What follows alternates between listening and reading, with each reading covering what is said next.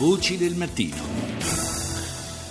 Le sei e trentotto minuti e cinque secondi in questo istante, ancora buongiorno da Paolo Salerno e ben ritrovati per questa seconda parte di Voci del Mattino. Intorno alla guerra in Siria si discute, si litiga, si specula, certamente si gioca una partita per il potere feroce e nel frattempo la gente nel paese soffre e muore.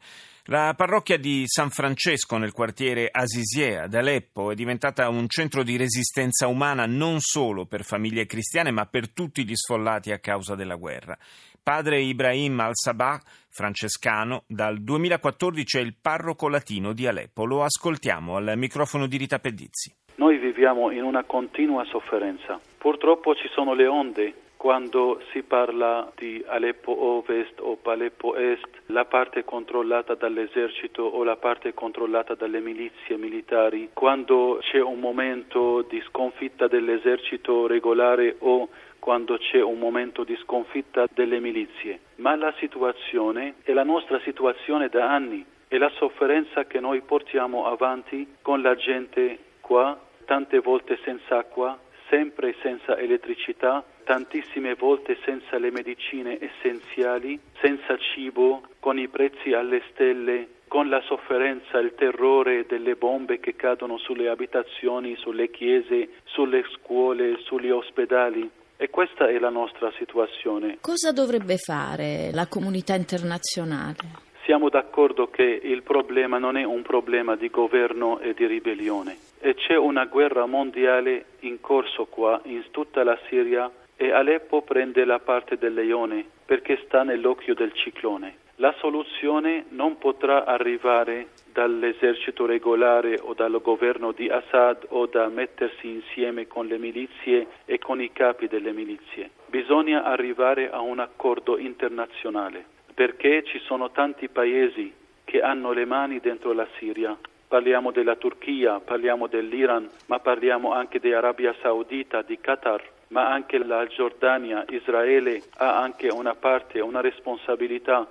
Se non si mettono d'accordo gli americani e i russi, è inutile parlare di una soluzione dal terreno qua, sia in tutta la Siria sia in modo specifico per Aleppo. E quindi noi abbiamo sempre questa speranza che ci sarà in qualche momento un accordo internazionale per risolvere il problema della Siria. Le immagini che ci arrivano ci mostrano persone in situazioni disperate. Secondo le, le mie statistiche qua, dalla parte di Aleppo Ovest, parlando della mia parrocchia, posso dire che novanta per cento e più anche delle persone vivono sotto le soglie della povertà. Quando la gente non può sognare di carne, neanche di formaggio, per un mese intero, quando la gente non ha la forza e il denaro per comprare un po' di acqua, quando non osa pensare di fare una visita medica o di comprare delle medicine essenziali per la salute, e questo significa che veramente la gente vive sotto le soglie della povertà. Tutta la popolazione è così. Oggi senza gli aiuti che noi offriamo come Chiesa, senza gli aiuti umanitari, è impossibile parlare di una vita in qualsiasi parte di Aleppo. Lei come fa a vivere in un luogo stremato dalla violenza di questa guerra? Io non faccio qualcosa di straordinario, faccio quello che mi sento chiamato a fare come religioso francescano e come sacerdote, di essere una persona per, per il popolo e di essere pronto con il popolo, essere pronto anche a dare la vita per loro. Se dovesse lanciare un appello alla comunità internazionale? Direi che il mondo non va così. Vedo un futuro molto buio non solo per la Siria ma per tutto il mondo. L'avidità è la corsa per l'armamento ma la corsa di più per la gloria e per il potere e per le risorse sotterranee del, dei paesi non potrà essere l'atteggiamento principale che guida la politica. Stiamo andando come mondo verso un'autodistruzione,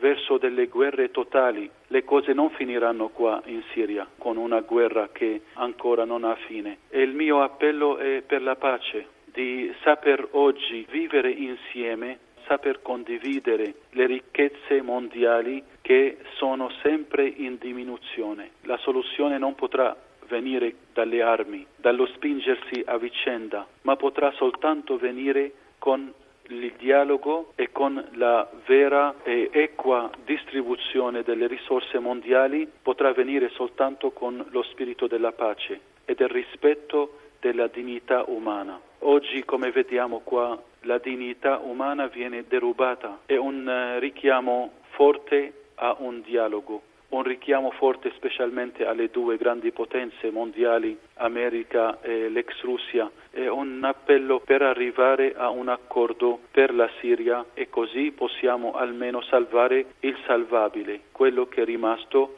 che non è molto. Ormai quasi tutta la Siria è, è piena di ruderi adesso, e l'uomo è diventato ormai un rudere.